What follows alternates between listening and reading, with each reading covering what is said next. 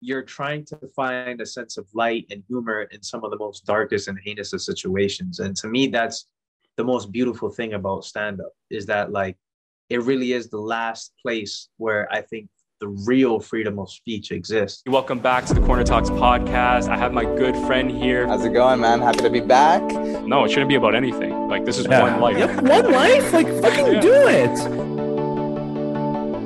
My guy.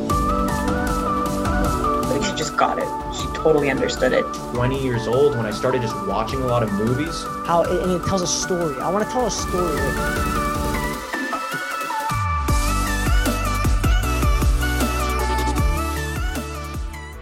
Today I have a good friend, talented comedian, performer, Jesse Singh. What's going on, buddy? How are you? Good, bro. Thank you for having me, brother. Yeah, of course, man. Uh, like I said, uh, you've been really a talented comedian ever since I saw you. I was mesmerized by your uh, ability to make a crowd, a room laugh. And we first met at the Nothing Fancy venue back in uh, downtown Toronto. Um, you know, you were hosting uh, for one of Neiman Naz's uh, performances shows. And like I said, I just love the way you kind of moved the crowd. Um, you kind of captivated everybody. It was a small room, it was very intimate, um, but you were able to succeed. So yeah, it was a really cool uh, impression. Appreciate it, bro. Yeah, of course. So um, I see you like you know been traveling on Instagram uh, recently. Like you've come back from some sort of tour. Um, what have you been up to recently? Yeah, man. So I actually went out with my boys, uh, Abbas Wahab and Mo Ishmael who are also two uh, Toronto-based comics. Um, you know, and they're doing big things too. Like Mo just got off Just for Laughs. Yeah, he just recorded an album, Homeroom Habibi. Um, and Abbas, uh, many people may know him from his podcast as well, Immigrant Section, but he also just uh, released his own debut comedy album, Safe Black. But essentially, it was just kind of three of us uh, that put together this independent tour so mm-hmm. we didn't really have anyone managing the bookings or anything. It was all done through through us. Um, right. Abbas kind of spearheaded the project mm-hmm. in terms of like connecting with venues, um, you know, looking for different places to perform and working out the logistics. And basically, it was just like it was just three independent comics of color touring the country, run and gun. Yeah, exactly. And just going to like the most random, like Gander fucking Newfoundland. You know what I mean? That's so, so wild. And yeah. how was the reception? Everyone was uh, pretty positive, or did you deal with some challenges along the way? Um, to be honest, I think I was expecting there was I was expecting there to be more kind of challenges in terms of the cultural wow. differences yeah. yeah. for smaller towns, but there everyone is actually much more receptive than I thought them to be. Nice. The shows were dope. Um, and surprisingly enough, a lot of the smaller towns that you would go to, the like some of the more suburban places, mm-hmm. actually had some of the best shows because oh, like wow. It's such a close knit community that right. I guess they don't have much going on there. So like when something like this happens, it's like it's an event. You know what I mean? Like yeah, yeah. It's a, it's a spectacle, yeah. yeah, no, exactly. It's a spectacle. Yeah. yeah. But also the funny thing was like no matter where we went, like it could have been like the most less diverse of towns like Sydney, Nova Scotia, or like Gander, Newfoundland, we somehow still managed to bring out some kind of diversity. Cause like, you know, there'll be some like like Mo's Egyptian. So right. like I remember we went to Gander and it was like all white people, but then yeah. this there was this whole Egyptian family that that was like, yo, we saw your name. And we're like, oh, you know what I mean? We want to come. Oh, okay, okay. They recognized it. Yeah, they found found the familiarity for sure, exactly. and that's what a lot of comedians excel in, right? Is uh, you know, Sebastian Maniscalco the other day I was watching his Netflix special. I'm Italian, right? So our family we resonate with his humor, um, mm. and that's kind of like the selling point uh, for, for him to uh, create a special like that, right? Like that's kind of like his shtick, as they say. So yeah. um, yeah. I, one one thing about him too, I actually did because I'm I'm not like a huge follower of his, right? But right. Abbas was telling me when he started out, yeah. this was essentially what he was doing he would go like tour across the country. I believe uh, that.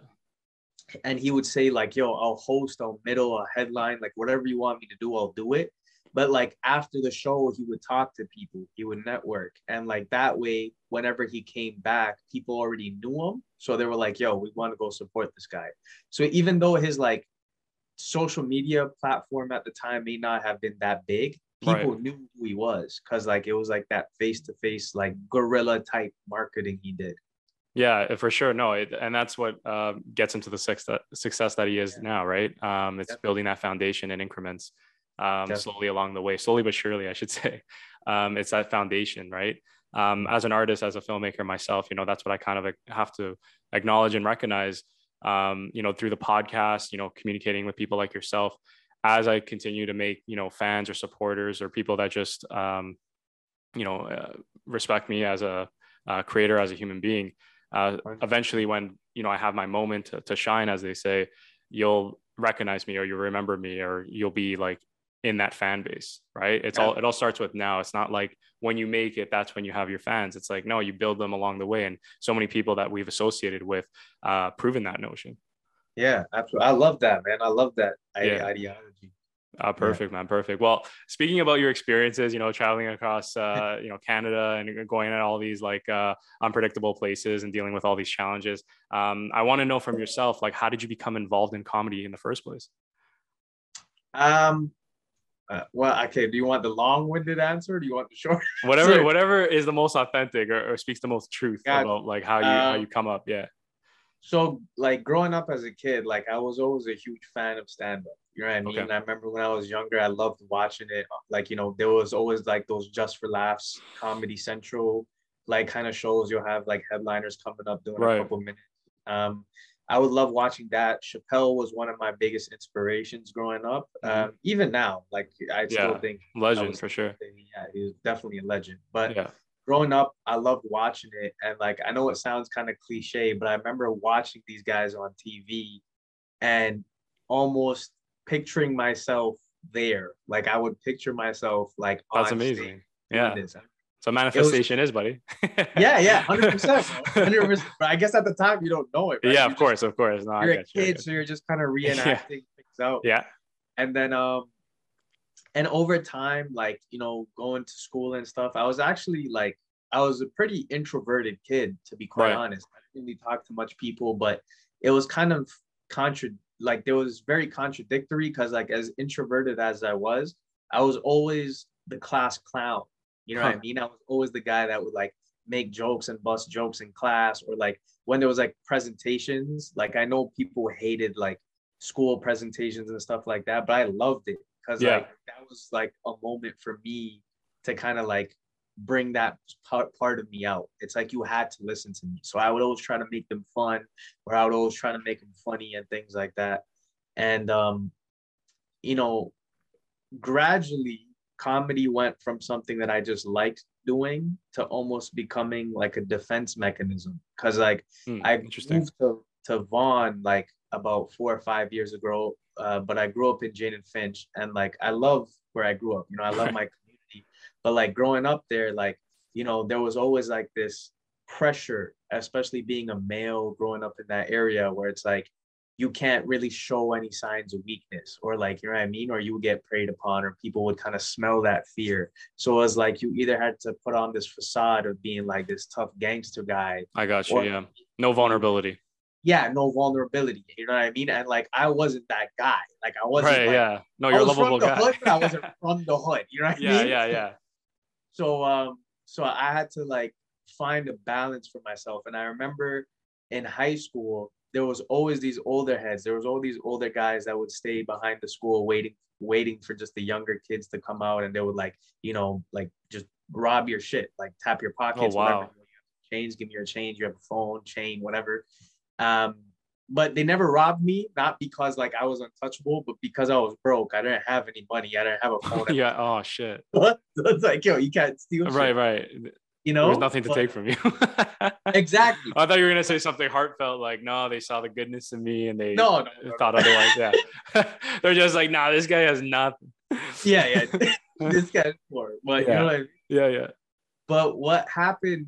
I remember one time we were out there and like these guys were coming up to me, but I remember one of them saying like, "Yo, uh, allow that kid, like leave him alone. He's Right. funny." So Ah. I, I'm assuming he saw me like maybe because I used to do a lot of like plays and stuff in school, like for Oh, drama. cool. Like a theater But we- program? Nice. No, like yeah, like we had like a regular. yeah, drama yeah. But I remember we used to perform them in front of the school, like on stage. And Oh shit, yeah. I used to do little ske- like we used to do little sketches and stuff. and people loved it. Of And I guess yeah. he might might have saw that and was like, "Yo, this kid's pretty funny, like loud." You know what I mean?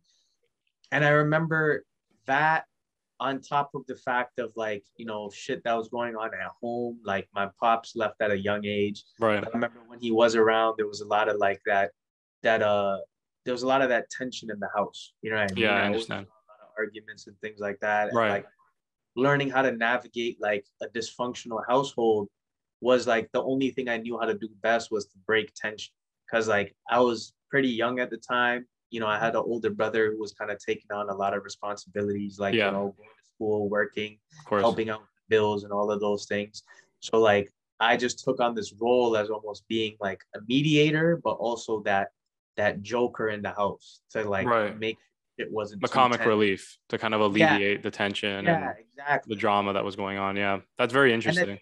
And the thing is, I didn't know I was playing that role until afterwards. You know what I Hmm. mean? But it didn't hit you. Yeah. Until Yeah. retrospect. Yeah. Exactly. But I guess like fast forward until after high school, you know, I remember during high school, all my friends used to say, like, bro, you got to try stand up, you got to try it. And my first set ever was at this club called Absolute Comedy Nice. uh, at Yonge and Eglinton. I still work with those guys, but Nice. um, I did the pro am night. And I remember at the time to sign up for an amateur night, you had to call the first Tuesday of of the month between 10 a.m. and 10:30 to get on for the following month. And wow. like, and I'm not lying to you, like you would literally call at least 300 times because, oh, sometimes you wouldn't even go through the call. bro, no, like you Oh, would wow. call and it would just go straight to voicemail. So you would have Holy to shit. call. So it's like It getting tickets to a Leaf game or, or it's just some uh, event. Yeah. bro it was crazy so i did that for four months consecutively and then i finally got through and then they put me on and i remember it was like a sold out show all my friends came like my the whole front table was full of my friends and family and uh and i remember the guy hosting at the time was this asian dude with dreadlocks he doesn't do comedy anymore it was this guy Right. named alan yu but he brings me up and he's like yo it's this kid's first time um, you know, who knows? He might be the next big thing. Big thing. Da, da, da. Ladies and gentlemen, please give up for Jesse Singh. And I go up, and I crushed. Like, oh, I- awesome. Wow. Your first time yeah, stage? five to seven minutes, I crushed. Wow. right? Good for you. There you go. And it was like, and I remember getting off stage, and I'm like, yo, like, I'm born for this. Like, you know what I mean? I was Right. like, this is great. Like, you know. That's the then further, yeah. bro. For a year after that, I ate dick. Yeah. that one, that five minutes of glory never, never uh, saw the light. No. again. Yeah. oh, bro. That's But crazy, yeah. man. Yeah. What a story. Dang. No, honestly, what a story. And I, I just, uh, I love that it's not a typical story, right? Like a lot of people, they pursue comedy, um, obviously for various reasons, or the arts, I should say. Um, Yeah. You know, for me, like I pursue movies because I just love movies and that's all I know. Like my parents kind of raised me on it. And I love the idea of telling stories. And I guess in my adolescence, my adulthood, that's when I realized I can kind of uh, project uh, feelings or values or whatever emotions I'm kind of going through in my mind into a story, right? Um, and that's what I found most captivating. But you yourself, you used comedy like this lifelong passion to diffuse a lot of tension, a lot of drama in your household, um, Yeah. and alleviate, like, kind of mediate um, family members, um, you know, that were going through pain and anguish, um, which I I find very very intriguing. Uh, the fact that I guess it's in hindsight, right? Because you didn't actively pursue that um, when you were with your family, like being funny, right? You kind of just did it, maybe as a psychological uh, way of deactivating any tension in the house, right? Um, Absolutely. And even just for myself, you know what I mean? Because yeah, like, yeah. That's what I was gonna I- say. Subconsciously for yourself, you're probably like dealing, let's say, with anxiety or like Yeah. borderline depression kind of thing. But your body, that's how your body was able to react to it, right? Instead of going that route, it was like, no, let's look to the humor of of of this moment, right? Let's look to the light side of things instead of being dark and depressive. Because a lot of people can turn that way, right? They Yeah. can kind of like switch their mind that way. So I'm really happy I worked for you for the better. Um, you kind of answered my question. Um, kind of touched on it where your family and friends uh, came across as supportive. Um, your do were they as and do they continue to be supportive um, with your your comedy or was it uh, more of a learned kind of proposition? Yeah. Um, Yeah. when I say family, I mean specifically my brother and my cousins. My mom Okay. still hated the idea. Is she Um, still hating the idea? Seeing some yeah, progress? Yeah, yeah. Yeah. She still thinks it's not a real job. Right, right. in her mind now, it's kind of like, well, I can't like I've been doing it consistently for so long, and Yeah. she sees how much I invested into it. I was gonna say, yeah. no matter so in her mind now it's like whatever i tell this guy is not like it's not going to make a difference like he, yeah, so my parents act too. he made Yeah. his like he chose his path Made up his mind. Yeah. As much as i keep telling him that this is stupid like whatever is not going to go anywhere he's not going to listen. So now she's kind of turning around. She's not so much supportive but she's less on the side of convincing me not to do it. Yeah. you know?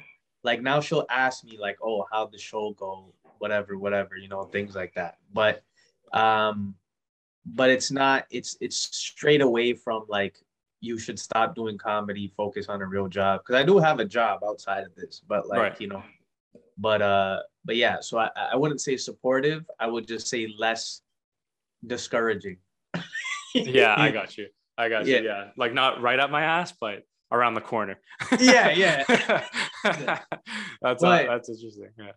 but my brother like he's always been supportive from day one you know what i mean he's definitely been a huge support system um in terms of friends like yeah there's a couple friends that will still show you love but a lot of them just don't come to shows anymore which i get because in the No, beginning when they were coming to shows it was like open mics where i was performing for like five But there's also a novelty, right? Like you just started and like Yeah. the hype, right? Yeah. But now it's like your career. So it's like to go consistently, it's like, okay, like we, we know he's funny, you know what I mean? It's kind of, or even that, they just know your humor or know who you are as a person. So they can't kind of distinguish the two. So it's kind of like, I- like I said, the novelty wears off of he's been, we've seen him on stage. We know how he acts, whatever. yeah But Yeah, yeah. I can see him coming around for sure when you get your first special, right? Because that'll be like another chapter in your life, right? definitely Um, but yeah, no, for sure. That's really co- crazy. And I love how you like touched on the challenges, you know, um, traveling around Canada recently and, you know, kind of dealing with the diversity, uh, how your humor, your style of comedy kind of um, resonates with certain individuals like the Mhm. crowd, the audience, and also the challenges of, you know, becoming a comedian, right? Like, let's be honest, it's not easy. The arts, I should say, right? Like a filmmaker, yeah anything that we're trying to pursue um, has its drawbacks. I want to know from you though, like what motivates you most about this craft despite encountering those setbacks and failures?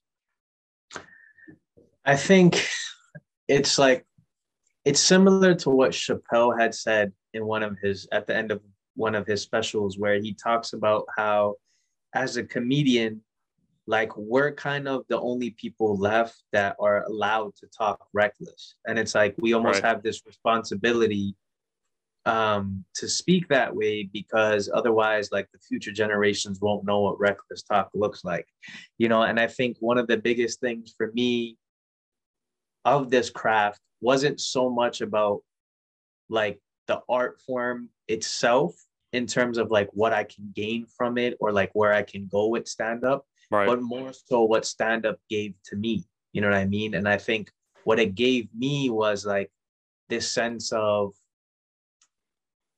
learning how to navigate the world and not take shit too seriously. You know what I Mm, mean? Like when yeah. when things hit the fan or when something traumatic happens in your life, you know, oftentimes it's easy to dwell in that and become like a victim to your circumstances. But yeah. you hear a lot of co- comedians go up on stage and tell some of the most vulnerable stories.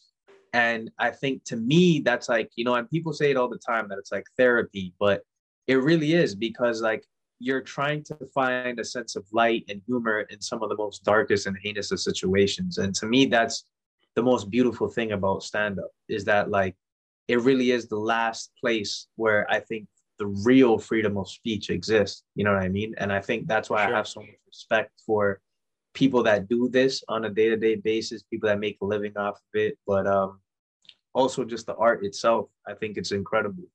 Well, you said it right there, like uh, invoking the name of uh, Dave Chappelle. Like Yeah. he's one of my favorites for that reason. Again, I'm big on storytelling, so as you can imagine, he's not like your typical comedian that goes up there, you know, one two hit and then the punchline.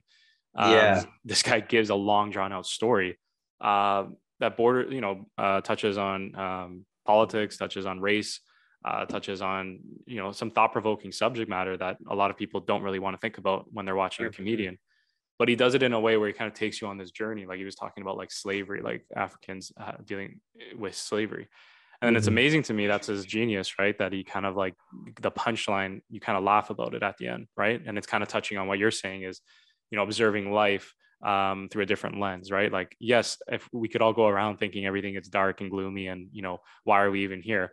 But if you kind of see the positivity in some things or just again making light of it, um, going back to like you as as a you know a person growing up in a hostile like household right? Or, or a attention filled household you know how to navigate through that. So that's really cool man. Yeah. Yeah honestly man uh, it, it's wild right? Because like i have my days especially like you know recently where you kind of question like especially with the end of the year coming um, i don't know if you're the same as a creative like you wonder like oh what's the new year going to bring? Uh, fear of the unknown. Uh, it's kind of exciting but it's also very terrifying because you don't know. but that's life i guess right? And that's like even if you had a steady safe job or passion um, Yeah. whatever have you right? Um, i think like the benefit for us is that we can actually say we're doing something we love right? And that's what kind of draws us closer uh, to achieving our, our success. But um, i want to get into now like you know the fact about because we, we've kind of touched on the subject of mental health really. Um, Yeah. a lot of these kind of underlining meanings to this conversation uh, has to do with right you know being uh, true to yourself and uh, looking after your well-being. And upon viewing your instagram page i noticed you're an advocate of meditative practices that encourage self-care through a spiritual lifestyle. And i find this really cool because it's a unique attribute from your profile that distinguishes you from many comedians in the industry who i don't see sharing the same content. You know what i mean? It's just flat out uh, gigs and reels and and Yeah, yeah. videos of just jokes. And then here you are with every other video by a tree or sitting on a patch of grass just Yeah. staring into the, the camera and saying did you have a hard day today? Let me talk. You know? And i know I'm, I'm being honest like it actually has helped me um, with a lot of aspects. You know i kind of always look for inspirational content and i thought that was so compelling. Um, but i want to know from you again like why does this subject matter carry such importance for you? I think um, it's funny because you actually said something about it earlier, where it was like growing up and, and for a large portion of my life, I was dealing with like depression and anxiety. Yeah. But the thing is, like at the time, I didn't know that's what it was. I didn't even know I was battling those things, to be quite honest, because like when you're so in like when you're so in that mindset it's like that's all you know. So like you don't even think that like there's more to the world or more ways to view the world outside of this realm. To better you know what I mean? yourself. Yeah, yeah exactly. Like there's no way out. That's what depression is right? You feel 100%. helpless. yeah. 100% and you kind of see everything through that lens you know? And um you know so like i remember i guess the the clearest memory I, I can remember as to what was the kind of the catalyst or the catapult that that pushed me in that direction was right um at first i always had like this iffy relationship when it came to religion because my dad was a very religious person growing up but he was also a very angry person you know what i mean Yeah. so as a kid when you see things like that it's like well i don't know how the two and two equate you know what i mean Yeah. or like see it as like almost this this this negative influence in your life if you get too invested in it and again i got nothing for love for my pops now you know what i For mean I sure, yeah. Uh, but You found amends? was- yeah yeah yeah perfect perfect but I think that was like the first glimpse of like what religion was, what spirituality was. And like growing up as a kid, you know, religion isn't taught to you. It's like Yeah. something that's given to you that's like, hey, you gotta follow it's inherited yeah Yeah, and it's like why? Like you know, no Yeah, one tells yeah. Like I'm Catholic, but it's like I never had a day where I'm like, why am I Catholic? Yeah, yeah, exactly. I know what you mean. So- It's not something you adopt yourself. Like you kind of Yeah. just thrust it into a baptism, communion. Yeah. Yeah, or you're told all these stories, but no one tells you how to apply it to your life. You know, that what I makes mean? sense. Yeah, it's true. so growing up and learning all of those things i had this like weird relationship with religion weird relationship with god because to me it was like he was like this authority figure you know what i mean that like Yeah. Everything that i did like the like i had this weird thought i remember at one point too that the reason why bad shit was happening to me was because i was doing wrong things in front of god so i always felt guilty i always felt ashamed and things like that I understand. but it it wasn't until I got into like this. It wasn't really a relationship. It was like because a relationship, both people think no, they're dating. I Right. was the only one that thought we were dating. So, you know what I mean? Oh, wait, is this a past relationship? Yeah, yeah, it was a past. Relationship. Oh my god, so you're in. Well, that's odd. Yeah, I've never been. you were Yeah, dating yeah, someone like- that thought you guys were just friends. Well, no, it was like uh it was a situationship. Like she basically like that's so like, funny. Made it seem like we weren't dating. That's a com- that's a skit. As yeah, that's a, that's a skit on its own. My god. you know what I mean? So No, no, I I understand. No, for sure, it's not uh, far fetched, but like I just yeah, kind of wrap my. You know what I mean? It's like at one point, don't you say like, yeah, keep spending time alone with this. Yeah. person, yeah, Yeah. exactly. But I think basically from that though, Yeah. that was like my first experience of like heartbreak. You know what I mean? It's my ah, first okay. actually Like when you found out they didn't have the same feelings. Yeah, yeah. Yeah, or like yeah. no, not even that. The way Oh. it ended was crazy. She ended up like hooking up with some next man, dating him, told me that she wasn't ready for a relationship. Oh, okay, okay. Like she decided to do it the fucking street way. Yeah, exactly. But again though, again, it was like one of those things where like it was so like when that whole thing played out, it was like I remember my first thought was like, um, yo, like, like all this shit happens to me. You know what I mean? Like, Oh, why yeah. type of thing? And it's like, but then I remember like as bad as that that experience may have been, like felt at the time, it was probably the biggest catalyst for change because after that, it was like a domino effect. Like I remember one time I was like thinking about all of these things like that Right. went wrong. And like, you know, I was I, I was like in the deepest place of like that depressed feeling. And I remember one day I woke up and I'm like, yo, I don't want to, I don't want to feel like this anymore. You know, and then that's when I started diving deeper into like Buddhism and like meditative properties and things like that. And I remember having a different relationship with spirituality as a whole and, and with God as a whole, because rather than feeling as though like I'm powerless to like life or, or whatever the case is, now I understood that like life wasn't happening to me, it was happening for me I was you know, just about and- to say that. Yeah. That yeah, notion, all of those all of those hurdles that you experience through life, like with even with that that relationship, whatever that I was in or part of, Right. it taught me something. You know what I mean? So you can choose to either take lessons from those experiences in life, or you can see it as something that's burdensome that you can't get out of, you know? But I think that revelation for me and that feeling of like finally being free of like that that that place that I was stuck in, I just felt this urge to be like, yo, like I want other people to know that this is possible too. You know what I mean? And I think that's why and I've always been an advocate for mental health because there's been a lot of mental health that was existent in my family, but like in the South Asian community, it's not really talked about. You know what I Oh, mean? for It's sure. very- Yeah. Even an Italian bring up, man. Like we weren't the way I was raised. Uh, gender roles are very poignant. You know what I mean? Like a very uh, 100%. relevant. Yeah. Uh, like in the sense that uh, you know you're a guy. Like when I went through my own heartbreaks, um, I was told straight to my face, like, you know, it's been a week. Move on. it's like Yeah. a week, like, bro. And um, I'm not kidding you, man. Like I have a very tough mom, and like uh, like sh- the way she talks to me, and I obviously it's like a tough love. Like they do it because they don't want you to be sad and whatever. It breaks their Yeah. heart.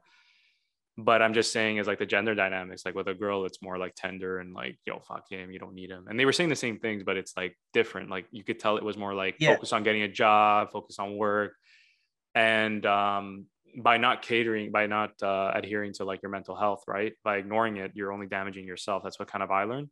Um, Yeah. So I think that's why I read a lot of like self-help books and well- well-being books in the pandemic because I wanted to really kind of understand, you know, who I am as a human being.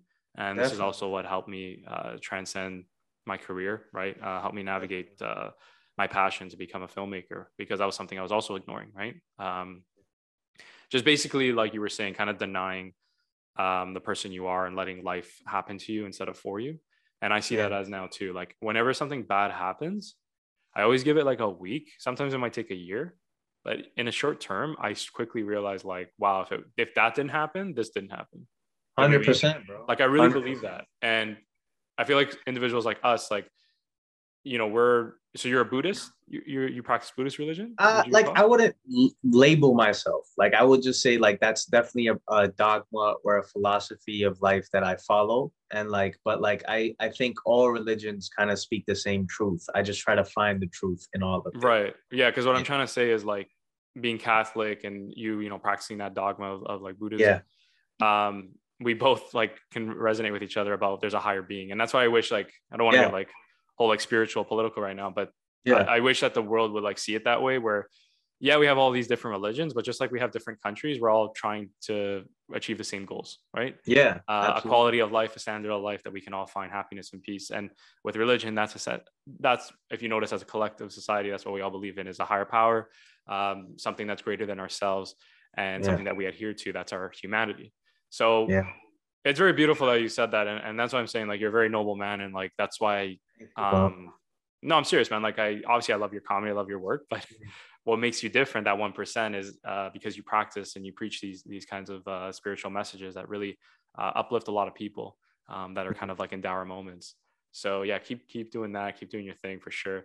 Um, I want to know, man. yeah, yeah, I want to know like how has this content benefited your career and the lives of the people that consume it? um, you mean like the the the whole? yeah like i wanted to yeah so what i want to know is like because i'm watching it right and i'm thinking to myself i Yeah. wonder if people out there are really like absorbing it the way i am like has it in the comedian industry um touched any lives any colleagues any peers like they come to you and say thanks for helping me out with this or like people in your audience like your your fan base um have they dm'd you like how how what has the reception been like Yeah. putting out this content? to be honest, like at one point, I was actually going to stop making them because I felt insecure almost. Like I felt no yeah insecure. Like I felt like bro. yeah I felt like, yo, like these are so long. Are people even watching it? Like, you know, with someone that one like with someone, yeah, make you question your life yeah, you know what Yeah. I mean. But then, like, but then I realized I'm like, yo, I'm just feeding into like, I'm forgetting why I chose to do that in the first place.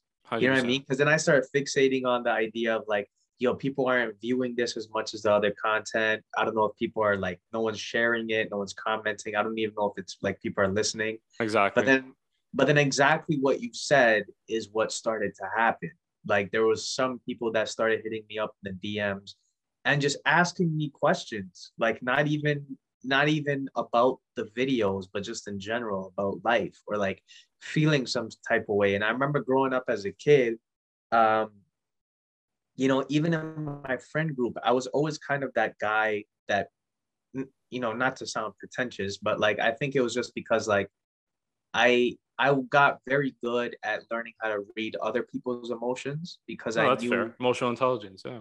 yeah I, because i knew that like if they were upset it would be bad for me so like maybe i gotta learn how to like navigate it but because of that it transferred into friendships too where like i was just more empathetic or like more willing to listen to certain like to people and their stories and then people start opening up to me a lot more and i think this is exactly what started to happen now where people started reaching out especially in the most recent video I made, where it was about Right. pursuing your passion and Yeah. like growing up with like immigrant parents. It's like there's always a sense of guilt when you want to pursue something that you love because it's like, yo, I know how much you struggled to bring me here. I know how hard it was for you to create a life for me. I want to do the same thing for you, but it's almost like, am I being selfish for doing something that I love doing rather than following what it is you want me to follow? You know, and I think that was one of the biggest things that I that I was battling. But I think that video really touched a lot of people because I started getting a lot of messages about that specifically. And like a lot of people saying, like, yo, I've been having the same thought, I've been dealing with the same thing. And this definitely gave me a different perspective or let me know that I'm not alone in feeling that way, you know? So no, I that's think that's yeah, that's understandable, like for sure. And like just kind of speaking to you, um, that's why I kind of like um, relate with you a lot on on a lot of the things that you're discussing. And I also like just enjoy your character because uh, you're empathetic right off the bat. You can kind of tell, and you have that emotional intelligence. And there's no shame in that, right? Like to, to kind of Yeah. say that there are people that lack that. There are people that just can't understand putting themselves in someone else's shoes or just really can't sympathize what they're going through um, especially in today's society Uh, not to not to shit on anyone, but like No, I, I, just it. feel bro. like it's such such a superpower, bro, to have a, to emotional intelligence, like to say like, yeah, I understand what you're going through. That's why people like it's so funny, like because I hear it now, like especially with heartbreak and shit like that. Like everyone's like, oh, everyone's the same, everyone's this. It's like yeah, because no one takes a moment to just stop and say like, well, what's the Yeah. other person asking from me? You know what I mean?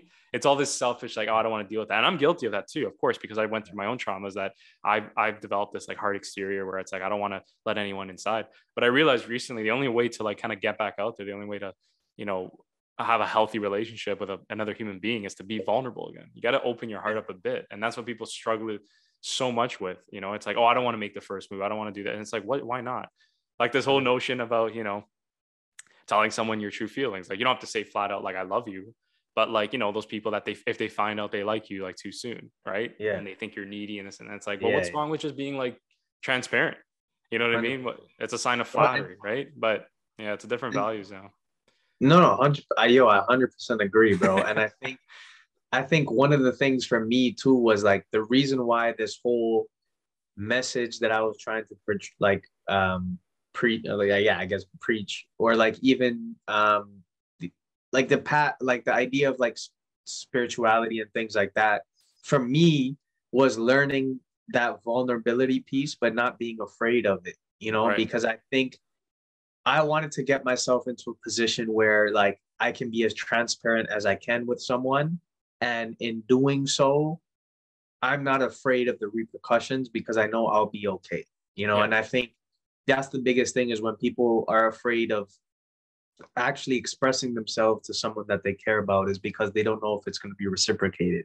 But I think the idea of emotional intelligence isn't necessarily or the the the purpose of like achieving that peace of mind or like peace within yourself isn't so that like bad shit doesn't happen to you. It's so that when bad shit happens or heartbreak happens, that at the end of the day, you know that you're going to be okay. You know what I mean? And I talked about this in one of my videos too, is that like the safest place in any storm is right in the center. You know, like in a hurricane, it's in the eye. In the tornado, it's in the eye. Yeah, Even though there's a storm going on the around you, nucleus. yeah, you're quiet. Yeah. The nucleus is Yeah, quiet. yeah. You know what I mean? No, so sure. I understand that, and I and I love you know I'm uh, very insightful just listening to you. You know, just how you kind of navigate your emotions, and it's very brave too, right? As a as a man to like kind of like discuss this, because I know a lot of people would say, "Why are you talking about your feelings?" But uh, yeah, that's how we learn. We learn from one another, right? How to be better. We help each other um, and feed off each other. So uh, good on you, man, for sure. Um, Thank so I want to, yeah, I want to get on, get back to your content. Um, Sure. You know, you as a comedian, your latest project that you've been proudly uh, promoting across social media is a short film comedy called Tales from the Mandem.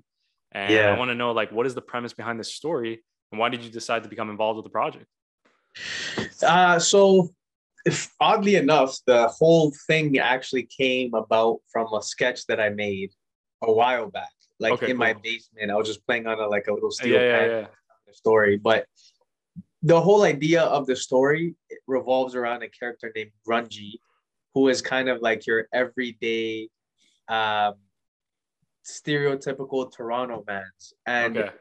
I think the character itself was like an embodiment of like someone that everyone has come across in their life before. Like 100%. someone who's just slimy, who like just has no Selfish, regard. conceited. yeah, selfish, Yeah. no regard for other people, Yeah. but like just so over the top that it's just comical. you Cartoony. know? Yeah.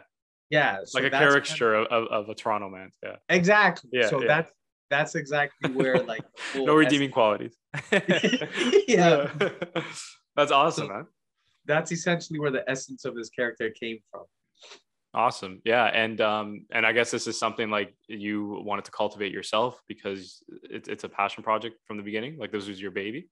Like you No, got a lot so, of like, reception. Yeah, it, reception, it definitely got good reception. But Yeah. the crazy thing is, is the way it happened was year like a couple years ago, I showed up to this set that like one of my friend she was shooting like a commercial, a fake commercial, just to make like a demo reel, I guess, like a portfolio for Right. herself. And uh, I met this my boy Henry, who kind of directed and and did the whole videography and everything. This the Yeah. like he he filmed the whole thing. But basically, I met him one time and I met him there years ago. After I posted that sketch, he saw it and he's like, Bro, I love this story. Can we make this into like a feature short? And I'm like, 100%, bro. So That's he just, he reached out to me. He's a then- filmmaker, by the way. He's a filmmaker, yeah Oh, awesome, awesome, yeah. and he has like he works for a production he has their they have their own production company i think it's called lost people pictures Okay, cool. like. Yeah. yeah, yeah, Sounds legit. yeah yeah Sounds a legit operation. That's what you need.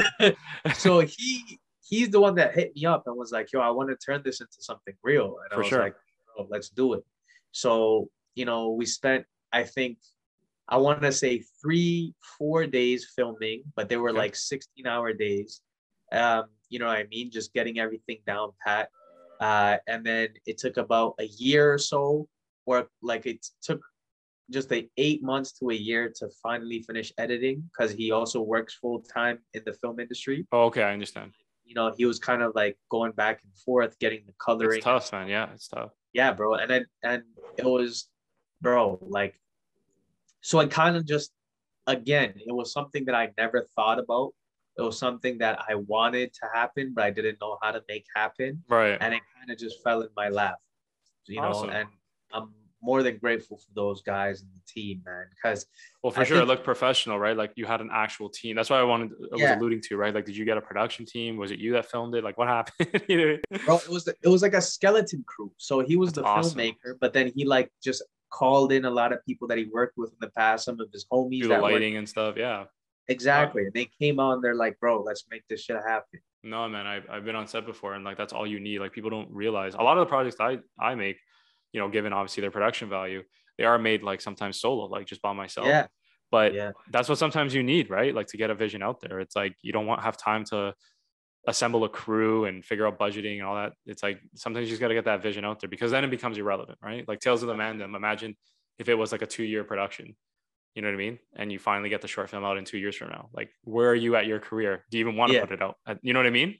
So it's like good on you that you're like always on top of the game. And uh, putting it out there. And yeah, for sure, being grateful for the people around you. That's that's uh, uh, quite quite a good quality to have.